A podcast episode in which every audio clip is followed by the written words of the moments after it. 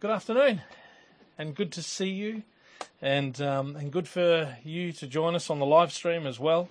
And I pray this um, message this afternoon is going to be a blessing for you. Um, taken uh, taken upon me to do a study in prayer, uh, to be talking about those things that before God matter the most, and for us is of infinite value and also one of those things that I greatly fear um, too many Christians do too little of.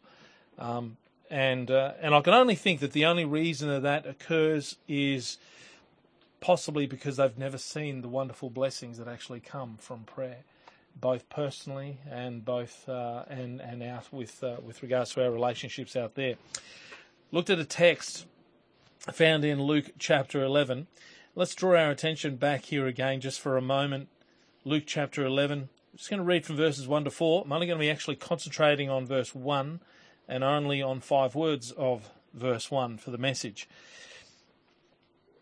And it came to pass that as he was praying in a certain place, when he ceased, one of his disciples said unto him, Lord, teach us to pray, as John also taught his disciples. And he said unto them, When ye pray, say, our Father, which art in heaven, hallowed be thy name. Thy kingdom come, thy will be done, as in heaven so in earth. Give us day by day our daily bread, and forgive us our sins, for we also forgive every one that is indebted to us. And lead us not into temptation, excuse me, but deliver us from evil. Let's pray. Heavenly Father, I could only ask and pray, dear Lord, that you would be with me as I share this burden this, this message, dear Lord, that's been on my heart.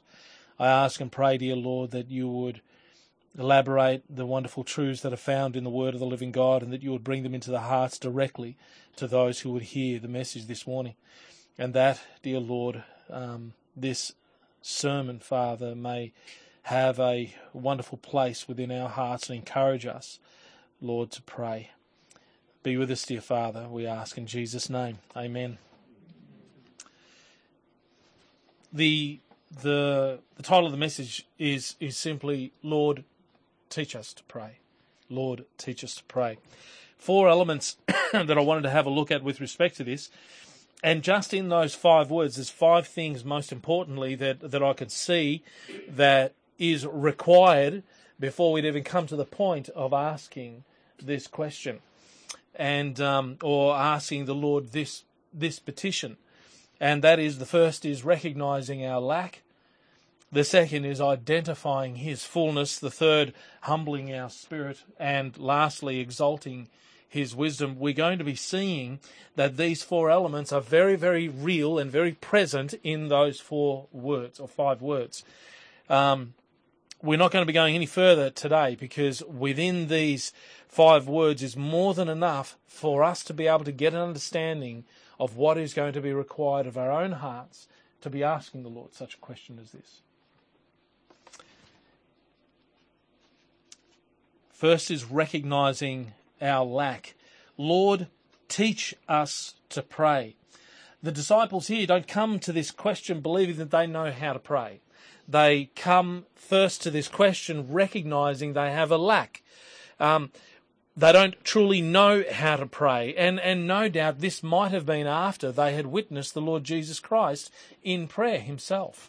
Um, the chapter begins with that first verse and says, And it came to pass that as he was praying in a certain place, when he ceased, one of his disciples said unto him, Lord, teach us to pray. There's something within that that they may have seen the Lord Jesus Christ doing. They may have witnessed the Lord praying, and as they witness the Lord praying, they recognize, I've never prayed like that. I've never prayed like that. And there's no doubt that many of us may have done exactly the same thing. You may have heard a godly brother or a godly sister bending their hearts in prayer, and you listen to them pray and you think, Oh, I wish I could pray like that. I wish I could pray like that. And there's a key to it, and that key we're going to discover a little bit more further on as we go into the message this afternoon. The chapter begins simply with the Lord Jesus already pr- found praying in a certain place. And it was not until after he had ceased that the disciples came to him and said, Lord, teach us to pray. We don't know whether or not this was the genuine inspiration for the question. We can only assume that that might be the case. Either way, it doesn't really matter. The fact of the matter is, before they come to this particular point, they had a recognition of their lack. They knew that they could not know how to pray, that the Lord might know how to pray. Lord, teach us to pray. We have to have a recognition of things that we don't know. You see, you need to know that you don't know. Because unless you know that you don't know, you're not going to be open to learning anything.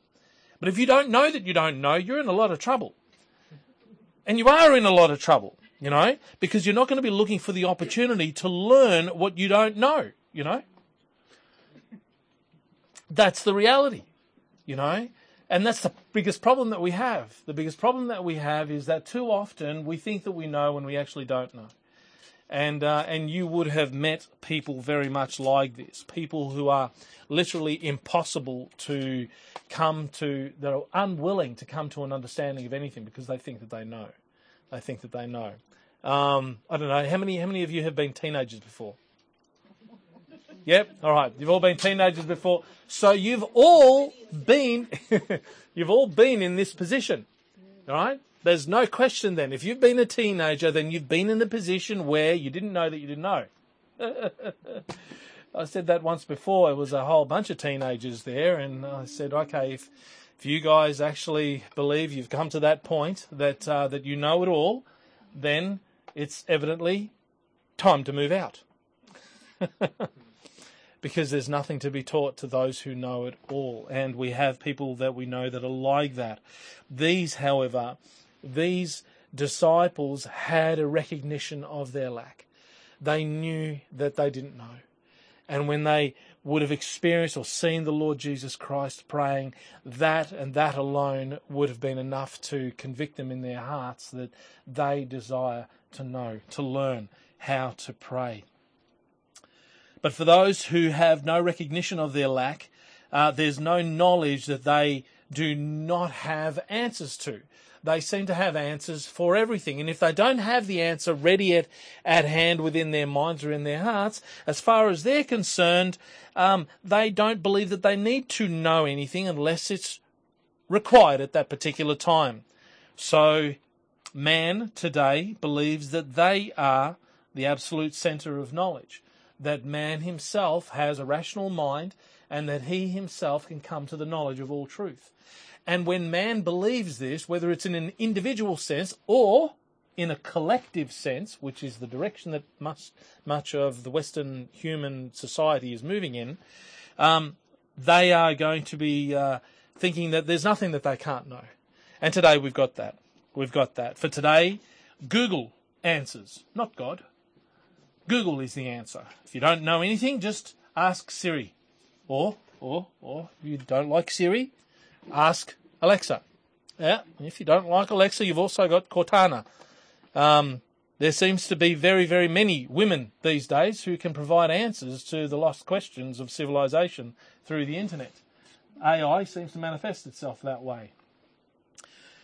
Ask Siri, Alexa, Cortana, just not Jesus. Don't ask Jesus.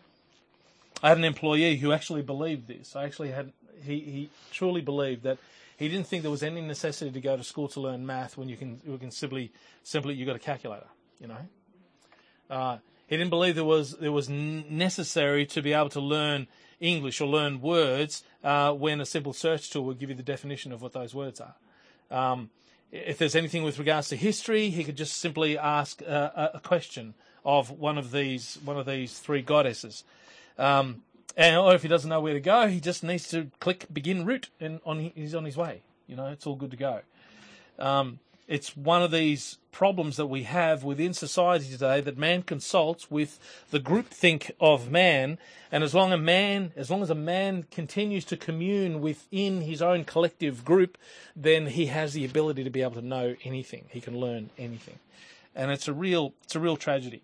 And the tragedy behind that is, you know, we don't know how words work. We don't understand that you can't actually do math unless you can actually know English. You can't, well, there's an individual who said that you cannot, they said a sentence is a complete thought. Well, there's a real problem then, isn't there, if you can't string a sentence together? You can't string a sentence together. The natural consequence of that is you can't think. Okay? And we are living in a world today that has that as a fundamental underlying malady. People who can't think. People who can't think. And they go from the simplest among us right up to the leaders of nations. Perhaps leaders of nations can think. Perhaps they've been able to string a few things together, and that's why we're in the trouble that we're in. And they have depended upon and relied upon a nation of people who can't. And this is a real problem. Man believes, unfortunately, that he knows everything there is to know, and there is nothing more than he needs to know that's not available at his as a ready reference. But going to God is not something that they believe that they need. They do not recognize that they have a lack. They think that they can commune within themselves. There was a gentleman who did that many, many years ago. There was a gentleman who um, he was no fool. The Bible refers to him as the wisest man who ever lived. This man had the means at his disposal to be able to employ anything that he wanted to employ, to discover the truth about anything that he wanted to discover. He believed that he had the means to do so. This man had communion with God at one stage. God had spoken to him directly. And this man built the wonderful temple, the first temple of the Lord. The man's name was Solomon. Solomon knew the Lord. Solomon had spoken directly to the Lord. The Lord had responded directly to the king. They had communion one with another. But there is a particular time in this man's life that he turned away from God. He was led astray by the many wives that he had. He had a couple. That's that's way. Yeah, he had a couple. He did have a couple. This is one of those burdens as well. I mean, you know, if you've got 300 wives, you've also got 300 mother-in-laws. I don't know how he did that. Ecclesiastes chapter 1, turn there with me. In the middle of your Bible, you have all the wisdom books. So turn to the middle of your Bible and then turn right. You'll get to Ecclesiastes. It'll be before the Song of Solomon.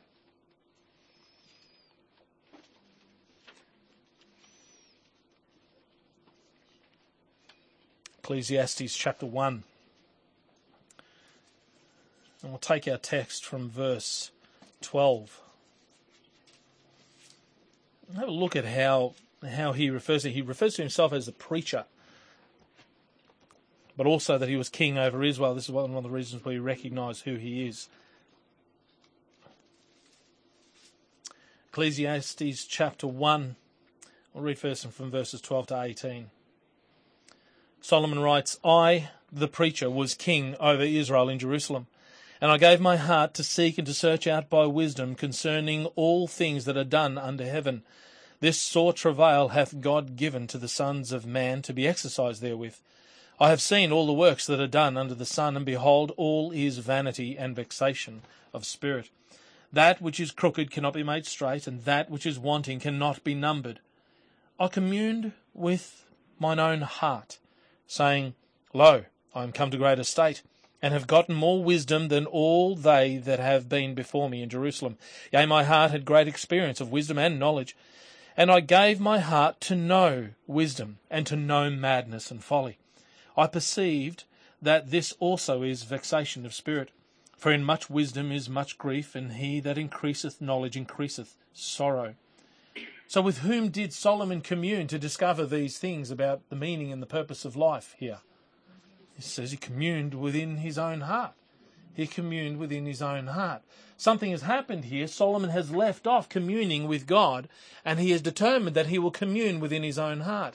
Solomon had asked much earlier on, he said, Lord, you have given me much people, and I am set king over all this people. And the Lord had asked him, What wilt thou that I give you? And he said, Because you have set me above these people, I would ask for wisdom on how to lead this people. The Lord was pleased with this. And he said to him, Because you have not asked for riches and for wealth, but you have asked for wisdom and how you would lead my people, then riches and wealth would be added onto you as well. And so Solomon became the wealthiest man who ever lived. None before, none after have been more wealthy than Solomon as far as real wealth was concerned. But so too with regards to wisdom. What do we know about wisdom? What do we know about knowledge? It's something that knowledge can do to a person, can't it? Knowledge puffeth up, it says. Puffs them up, makes them pr- proud. Solomon had left off communing with God. Now he believed he had all his own wisdom given to him by God. I don't need you anymore. You've given to me everything that I need. Now I'm going to commune with my own heart to find out what the purpose and the meaning of life is. So Solomon spends the next 12 chapters journaling his journey of discovery, thinking that he can find the purpose of life apart from God. Only to turn back to where he first began. So you're in chapter 1. Let's go to the end of the book. Go to chapter 12. And look at the last two verses and see what Solomon comes up with. Solomon says there in verse 13, he said, Let us hear the conclusion of the whole matter. Fear God and keep his commandments, for this is the whole duty of man. For God shall bring every work into judgment, with every secret thing, whether it be good or whether it be evil. For all of this time, this entire journey of 12 chapters, Solomon had not recognized his lack. He had not identified that he had a lack. He had been given everything. He had riches above that of all the nations around him and of all the kings around him. He had been given wisdom above that of all the people around him. And so, as far as he was concerned, there was no lack. I've got everything. There's nothing that I need. There's nothing that I lack. But the one question with regards to the purpose of life, in order to try and discover it through all his own efforts, what did he do? Remember what he did? Builded me houses, I made me great works. I made myself vineyards. I, I, I, built all these great things. I had men servants and women servants. I had singers and I had all these people entertaining me. I gave myself to wine and gave myself to merriment and to laughter. And what was it all? Vanity. Vanity and vexation of spirit. None of it had made a difference within his life. None of them gave him the satisfaction. None of it gave him the contentment that he would otherwise have in the Lord. Beloved, that's, that's a good picture of a lot of us at times, isn't it? We keep looking for everything else to give us the contentment. Solomon had all the means at his disposal, and we're still looking too often. The recognition of our lack is one that realizes that we have nothing if we do not have God. We have nothing if we have not the Lord. Everything else is a waste of time. Doesn't matter how great a riches that you have, it is a complete waste of time. And I, and I know I spent too long chasing after that which I thought would satisfy. Solomon came to realize and to recognize he had a lack. The disciples did also. Hence the question Lord, teach us to pray. You'll never discover the incredible peace and wonder of prayer if you think that the answers are in you or out there awaiting your discovery rather than right here in the Bible and in prayer before the Lord. Identifying His fullness. It's not enough to see here that the people had recognized their own lack. It's not enough to see that. There's something else that goes behind this question. There's something else that we can actually assume from this question. And it's a simple thing that we see within it when they say, Lord, teach us to pray, as John also taught his disciples. Notice they didn't go to John, but they went to Jesus. Well, this is incredible. I mean, the world doesn't know John, neither Jesus. Uh, the world looks for the gurus of this world, all the gurus that, that are here, that, that, that, that puff themselves up and try and puff the people up and then they make merchandise of the people. They don't have the answers themselves. I know. I used to go and see these gurus. I used to pay a lot of money to go and see these gurus. I would buy their books. I would buy their tapes. Tapes, tapes. They're, they're like two little wheels and they got a ribbon. It goes around and they turn all in the same way, and, and they turn backwards if you want to rewind it. They had the anyway. You, you, know what tape? Anybody remember what tapes are? Tapes, cassette tapes. So I used to have those. So I'd have that. I joined the Book of the Month Club, and I did all of that sort of thing. And I would literally, I won't tell you how much I've spent because my wife's here. Um, Uh, so, but when you look at them, when you, you know, these are the gurus, these are the life coaches, these are the Anthony Robbinses of the world, these are the, these are the, these are the Deepak Chopras, the Tom Peters, the Oprah Winfreys, these are the ones who, who, who give the impression that they have all secret knowledge of the universe and they are willing to share it to everybody for a fee. And in that sharing, they find themselves, um, professing to be wise, but become fools. And sadly, what they do is find themselves not being able to find the answers to eternal life and the meaning of life, and those who were seeking after life, they prevented from entering into life. Jesus actually said that. Jesus spoke about the lawyers. He said, Woe unto you, lawyers, for you have taken away the key of knowledge. Ye enter not in yourselves, and them that were entering in ye hindered. In Luke 11:52. But not so with the Lord Jesus Christ. Turn your Bibles to John chapter 6. John chapter 6.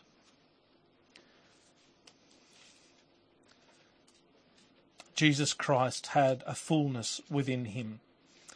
He had a fullness of understanding, a fullness of knowledge, a fullness of that which the disciples yearned to seek after the understanding of, and they identified that fullness in him. John chapter 6, verse 62. Verse 62. I'll read a few verses there. 62, John 6, 62.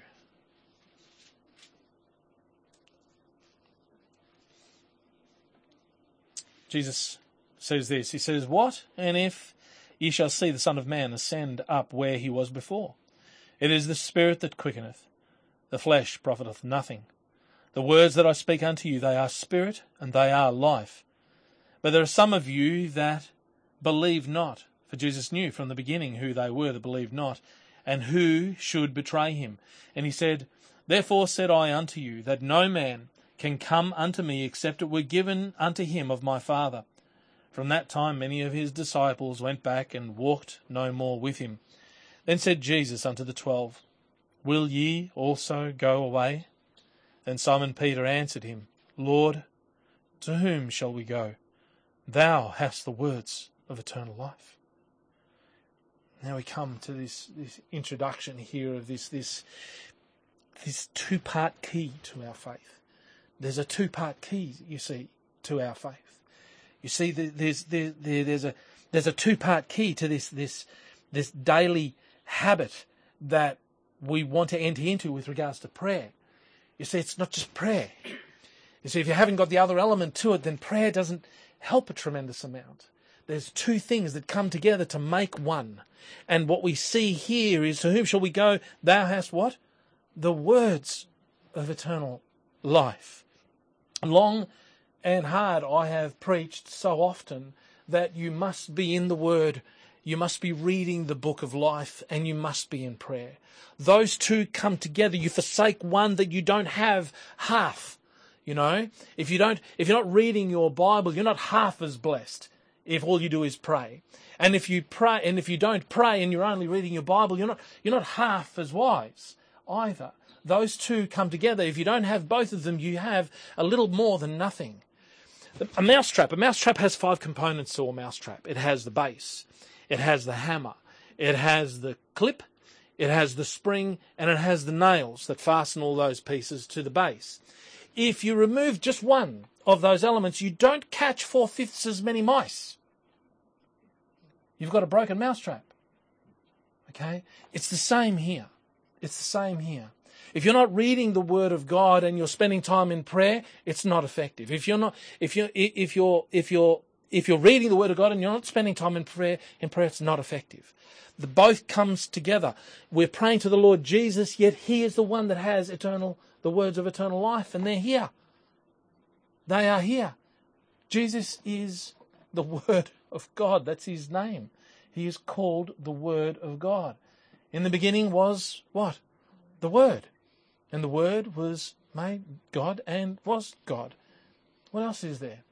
There are three that bear record in heaven the Father, the Word, and the Holy Ghost. And these three are one. Right? In Revelation chapter 19, remember he comes riding on that horse and he has a name on him that no man knew but he himself, and his name is called the Word of God. There's something about that that's literally entwined with regards to his Word. And when we pray to the Word, we need to pray with the Word. The scriptures need to be within us. Now, one of the things that you notice that people who pray, who love the Lord, and you love listening to them pray, they so often use the Word of God to pray. It's like we are praying Scripture back to the Lord, and that's what encourages us. That's what gives us strength, and that's what that's what ruminates within us. It blesses us abundantly because His Word gives us the reminder.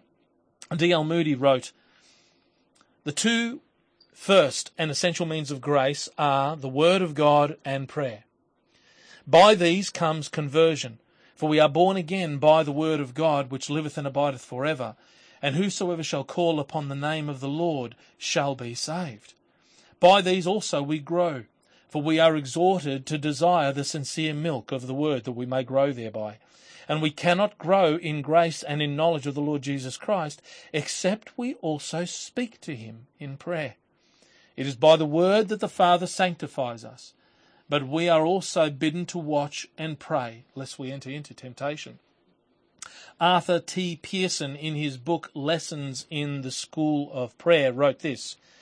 He said, God has appointed two means, and when used jointly, they never fail. First, a meditative reading of Holy Scripture, and secondly, a habitual communion with Him in the closet. These two are in fact so closely related that they are not only mutually helpful, but they operate upon us in ways almost precisely alike. Both introduce us into God's secret chambers. And this is the wonderful beauty of, of prayer and of the Word of God. You desire to pray and to be effective in prayer, you need the Word of God. You need both of those within you. I love this. I've got to read this. This was also by A.T. Pierson, who wrote this. He said, Let those who have felt this double effect of the Spirit's teaching bear witness to the marvellous result. The Bible becomes a transformed book. It was before the best of all books, but it is now the book of God, a chamber of disclosed mysteries, a house of many mansions, in which new doors constantly open into new apartments, massive and magnificent God's art galleries, museums of curious things, treasuries of celestial gems. The devout student is filled with wonder, transported with delight. Words open with new meanings until we look through them into depths and heights, breadths and lengths that are infinite.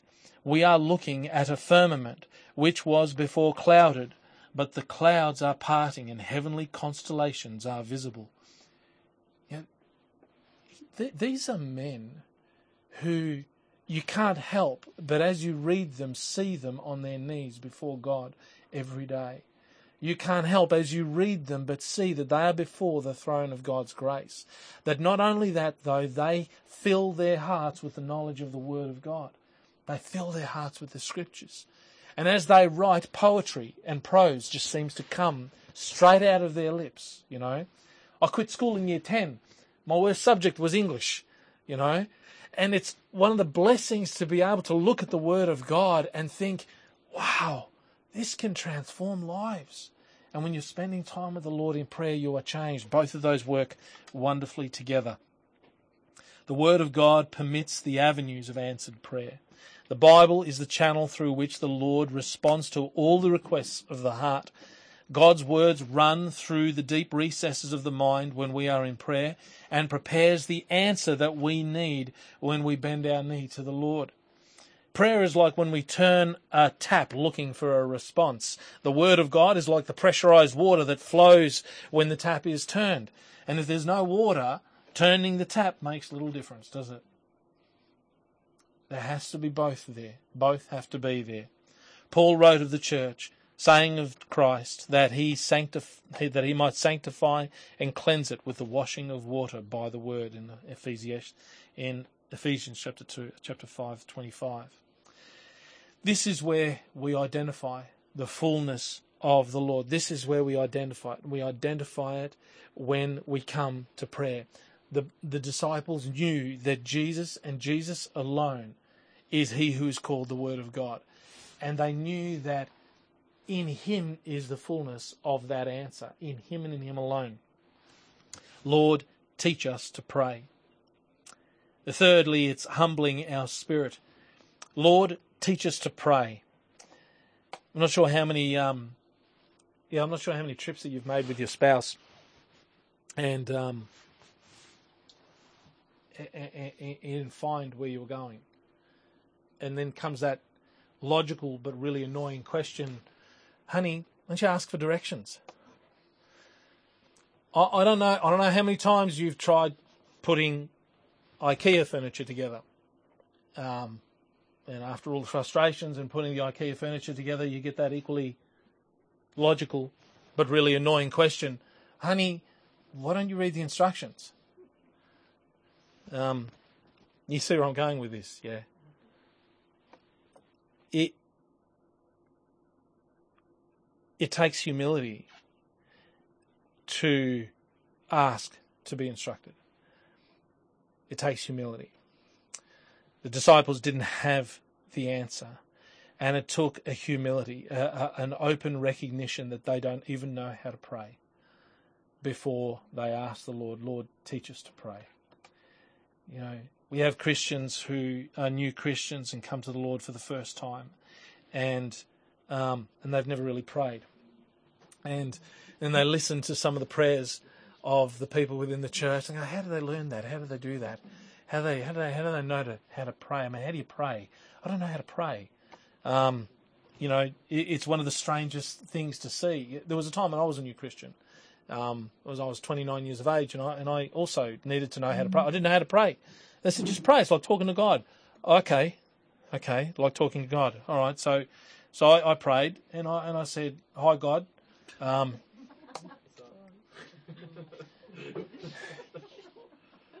I said, "Hi God, it's uh, it's Eddie here." but you already knew that. Um, the prayer didn't last much longer than a minute, I don't think.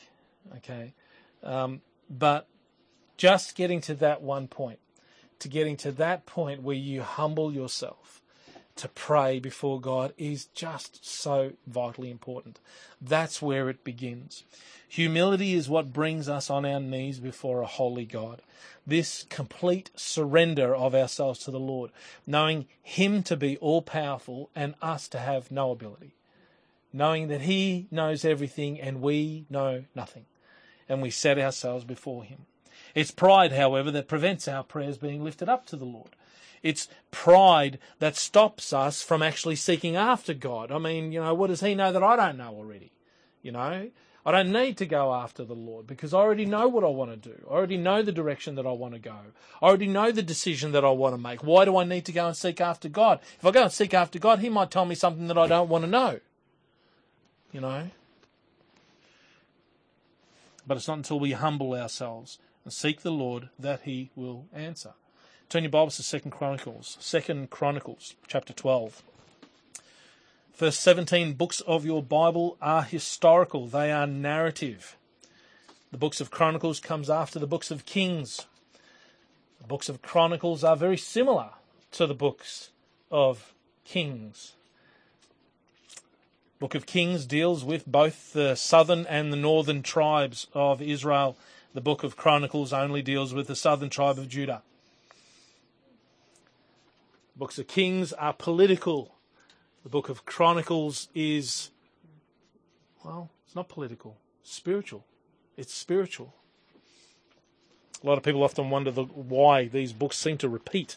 Why do we need both of them in there? They come from things in a different direction. It's uh, it's fascinating to watch. Second Chronicles chapter twelve. We'll stay in here for a few uh, a few passages in Second Chronicles chapter twelve, verses nine to twelve. King Rehoboam was the son of Solomon and he exalted himself, and because of that self exaltation, he lost rule over 10 of the 12 tribes of Israel. And in verse 9, the king of Egypt came upon him in this, in this scene. Second Chronicles 12, verse 9. So Shishak, king of Egypt, came up against Jerusalem and took away the treasures of the house of the Lord and the treasures of the king's house. He took all. He carried away also the shields of gold which, which Solomon had made, instead of which King Rehoboam made shields of brass, and committed them to the hands of the chief of the guard, that kept the entrance to the king's house. And when the king entered into the house of the Lord, the guard came and fetched them, and brought them again to the guard chamber. And when he humbled himself, the wrath of God was turned from him, that he would not destroy him altogether. And also in Judah things went well. You recognize something? A couple of things there. Rehoboam is the king of Judah. Rehoboam was the king of Judah. When he exalted himself, things went poorly with all of Judah. Rehoboam is the representative of the nation, and as the representative of the nation, the nation cops the problems that Rehoboam built up okay, because he exalted himself, then that is what happens. And you all remember what happened with Rehoboam. He didn't even want the advisors that his his um, his father Solomon had. He listened to his own advisors, and everything went pear shaped. Go forward to chapter thirty-two of Second Chronicles, chapter thirty-two.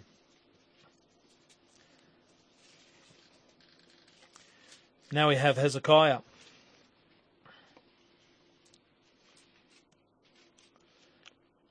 Hezekiah lifted up his own heart in pride at certain stages. And, uh, and this is the record that we have of him. Second Chronicles 32, verse 24. In those days, Hezekiah was sick to the death. there? Okay. In those days, Hezekiah was sick to the death, and prayed unto the Lord, and he spake unto him, and he gave him a sign. But Hezekiah rendered not again according to the benefit done unto him, for his heart was lifted up. Therefore there was wrath upon him, and upon Judah and Jerusalem. Notwithstanding, Hezekiah humbled himself for the pride of his heart, both he and the inhabitants of Jerusalem, so that the wrath of the Lord came not upon them in the days of Hezekiah. You remember the story, you remember the account? Fascinating account. Hezekiah was sick nearly to death, and he cried and he said, Lord, you know, have I not been faithful to you? Have I not done your will? Have I not done your work? I've been faithful to you because Isaiah had told him, um, you know, get your things organized because uh, you're going to die and not live. And Hezekiah was in tears with regards to that.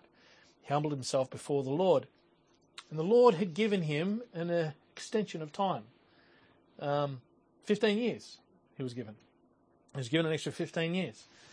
But he was proud those 15 years weren't good 15 years. He didn't finish well. He finished poorly. The kings of Babylon came and uh, they wanted to see his stuff and he showed them everything that he had. He was proud. He lifted up himself. He exalted himself.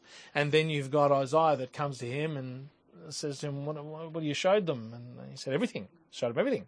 He goes, oh, they're going to come. They're going to take away everything you got. And they're going to take your people away too. You know, they're going to do this in the days of your sons. Oh, Okay, good. So peace will be in my days. That's okay. This is Hezekiah. Uh, he did. He did. He exalted himself in prayer. Have a look at the next chapter, chapter 33. This is now the son Manasseh, one of the most evil kings of Judah. The Bible said that blood ran through the streets of Jerusalem up to the horses' bridles with Manasseh the king. 2 Chronicles 33 verse 11. Wherefore the Lord brought upon them the captains of the host of the king of Assyria, which took Manasseh among the thorns and bound him with fetters and carried him to Babylon.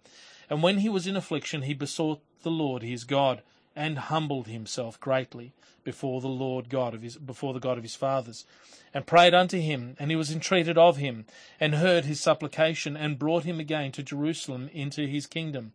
Then Manasseh knew that the Lord, he was God do you begin to see a theme? Something happens to an individual when they humble themselves before God. Favor is shown them when they humble themselves before God.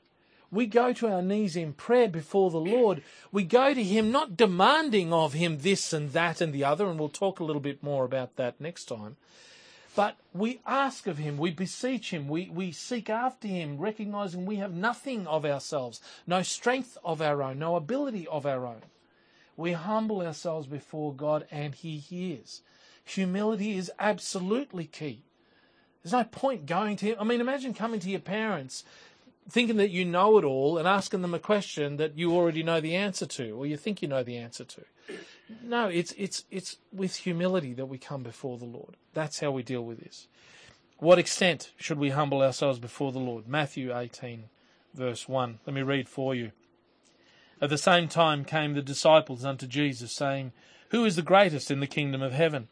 And Jesus called a little child unto him, and set him in the midst of them, and said, Verily I say unto you, except ye be converted and become as little children, ye shall not enter into the kingdom of heaven.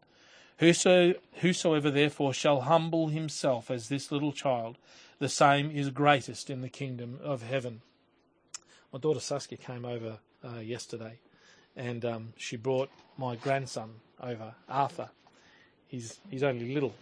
He's only like he's only like two and a half two and a half months old. He's tiny, and um, and she put him she put him down on the on the couch there, and there he was, you know, waving his arms and his legs, and he was smiling and he was talking and everything. And I'm looking at him, so incredibly cute, but also looking at him going, he is absolutely helpless without his mum.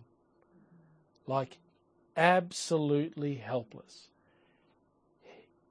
Jesus said that's how we are to come to him. We are to come to him in just the same way. And looking at looking at my grandson that way made me realize that's what I am before the Lord. I need him. And I need the sincere milk of the Word of God to grow. But I need Him at every moment to sustain me and to help me to grow. You know?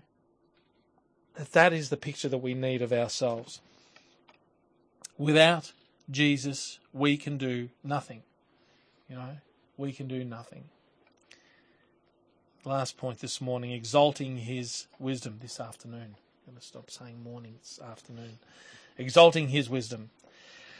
In our passage in Luke's Gospel, chapter 11, simply says again in verse 1 And it came to pass that, as he was praying in a certain place, when he ceased, one of his disciples said unto him, Lord, teach us to pray, as John also taught his disciples.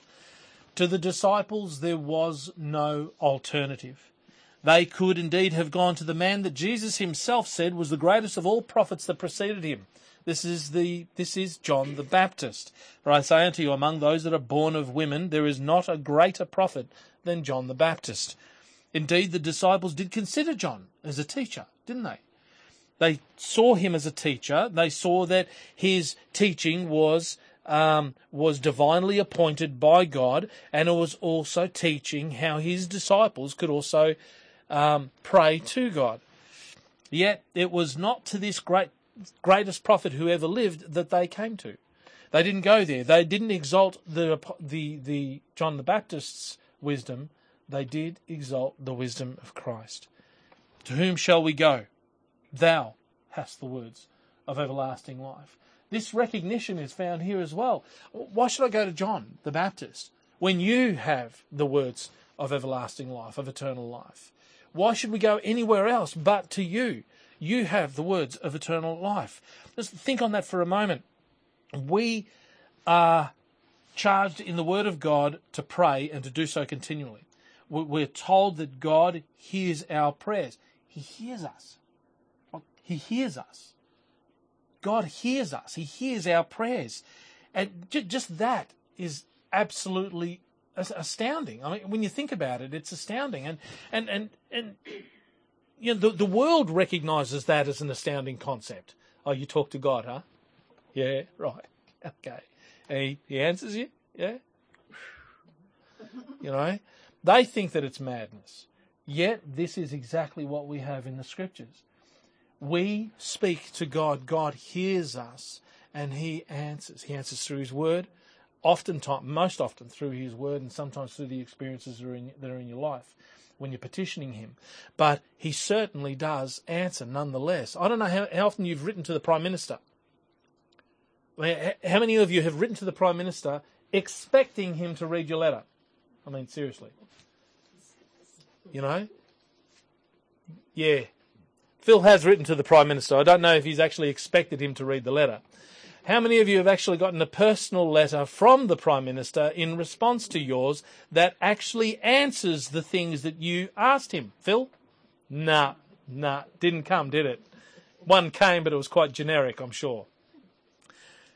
Yet here we have in the Word of God the opportunity to go to the one who sets kings above nations. Here we are told in the scriptures that we have the right and the privilege and the opportunity to go before the King of Kings and the Lord of Lords. This is the one who actually puts kings in their places, who shifts their hearts as the rivers of water as he turns them wherever he will. And we have the privilege to go to him. This is an incredible picture, an incredible thing to think about that we have this wonderful privilege before us. And the apostles knew this of the Lord Jesus Christ. So they exalted his wisdom above everybody else's. They wouldn't go to anybody else. Lord, teach us to pray. Teach us to pray. It's one of the beautiful things that they see about the Lord Jesus Christ, and it's something that we also see in Scripture. I love it with uh, with Job. Job recognizes this.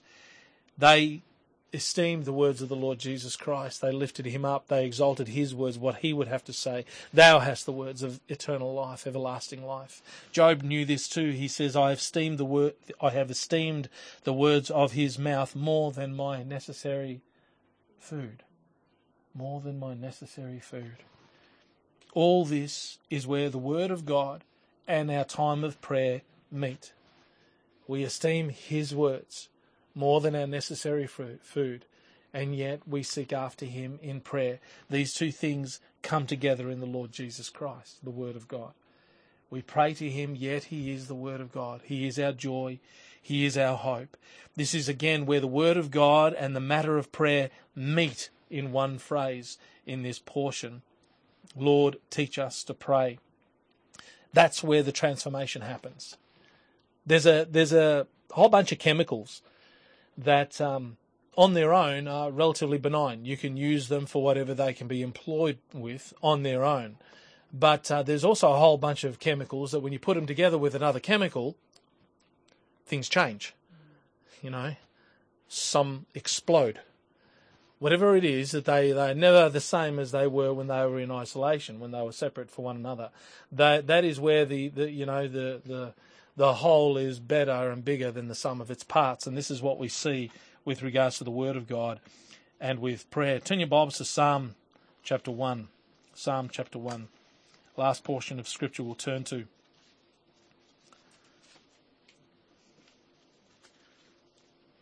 Psalm chapter 1.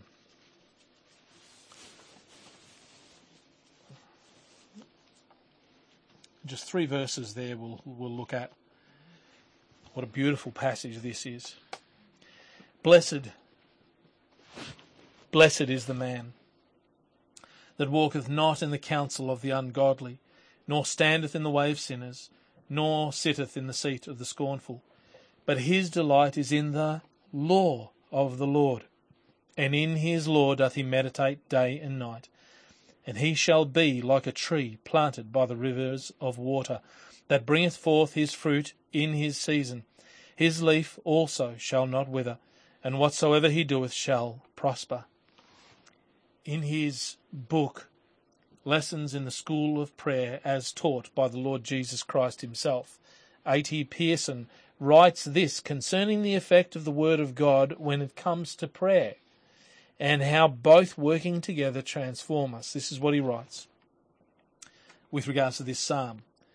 He says, But, as the first psalm teaches, he who would find such delight in the law of the Lord must meditate therein day and night. He must be a sort of sacramental tree of life, planted by the rivers of water. Mark the instructive, emphatic metaphor. The tree is permanently planted in the soil. Its roots are fixed organs of nutrition, constantly subordinate to the double purpose of growth and fruitfulness. Through the spongelets at, the, at their extremes, the tree takes up the moisture of the river into itself, transmuting the water into sap, which deposits woody fibre in the branches and becomes juice in the fruit. The disciple is planted by the river of God, the Word, which goeth forth out of his mouth. He takes up into himself the very water of life, transmuting truth into character, and precepts and promises into practice. And so he who reads God's word and, like the cattle that chew the cud, ruminates upon it, comes to know God through his word, as we come to know men through their candid and self revealing utterances. To meditate on God's words introduces us to the secret chambers of God's thoughts and imparts insight into God's character. He becomes sure. He becomes sure there is a God who sees him unveiled in the scriptures, hears his still small voice in their audience chambers, traces his glorious footprints on their golden pavements, and in times of temptation, trial, sorrow, doubt, or any other need, God's words are so brought to his remembrance and applied by the Spirit to his needs that they become to such a reader individually God's words to him. There is an infinite value in the Word of God. And there is an increasingly infinite value in the Word of God when that is joined together with prayer. These two things coming together are so much more than the sum of its parts. These two things coming together brings you infinitely before the throne of His grace, and you are changed and transformed, and God moves mountains around you. And if you believe this as the scriptures teach, then there is nothing that is withheld from you. You have everything that heart could wish, and in every way submitting yourselves completely to the ordinance of God and to His will. In the end, He has you in the center of His will. He has a purpose for you, and that purpose always is good. There is a time that is drawing near that we're going to be seeing Him face to face. That time is drawing near, and all our hopes, all our joy, everything is going to be evident before us. There's going to be a time when the communion that we have with the Lord Jesus Christ now is going to be done away. We're going to be seeing Him face to face. There's going to be a time when the time of prayer is no more necessary because we're going to be with the Lord forever. In a way, you sort of feel like, oh, I'm going to miss that. I'm going to miss that time of prayer. How much better to have Him right there. How much better to have him right there. There's a beautiful hymn. And it finishes this way when it comes to the Lord bringing his bride home to be with him. And it finishes in its last stanza and says, Sweet hour of prayer, sweet hour of prayer, may I thy consolation share, till from Mount Pisgah's lofty height I view my home and take my flight. This robe of flesh I'll drop and rise to seize the everlasting prize, and shout while passing through the air, Farewell, farewell, sweet hour of prayer. Maranatha. Let's pray. Heavenly Father, we thank you for the wonderful joy of Christ, for the wonder of his word, for the majesty of that time that we can spend with him in prayer, that we are lifted up, our burdens are lightened, and in every way, dear Father, we can be strong in our Lord. You lift us up, dear Lord, on the wings of angels, and in you, dear Lord, we will run and not be weary we will be strong in all things, dear Father, you have before us. We ask you, dear Lord, that you would continue to be with us, that you would bless us, that you would strengthen us, and help us to glorify our Lord and our Saviour, Jesus Christ. Amen.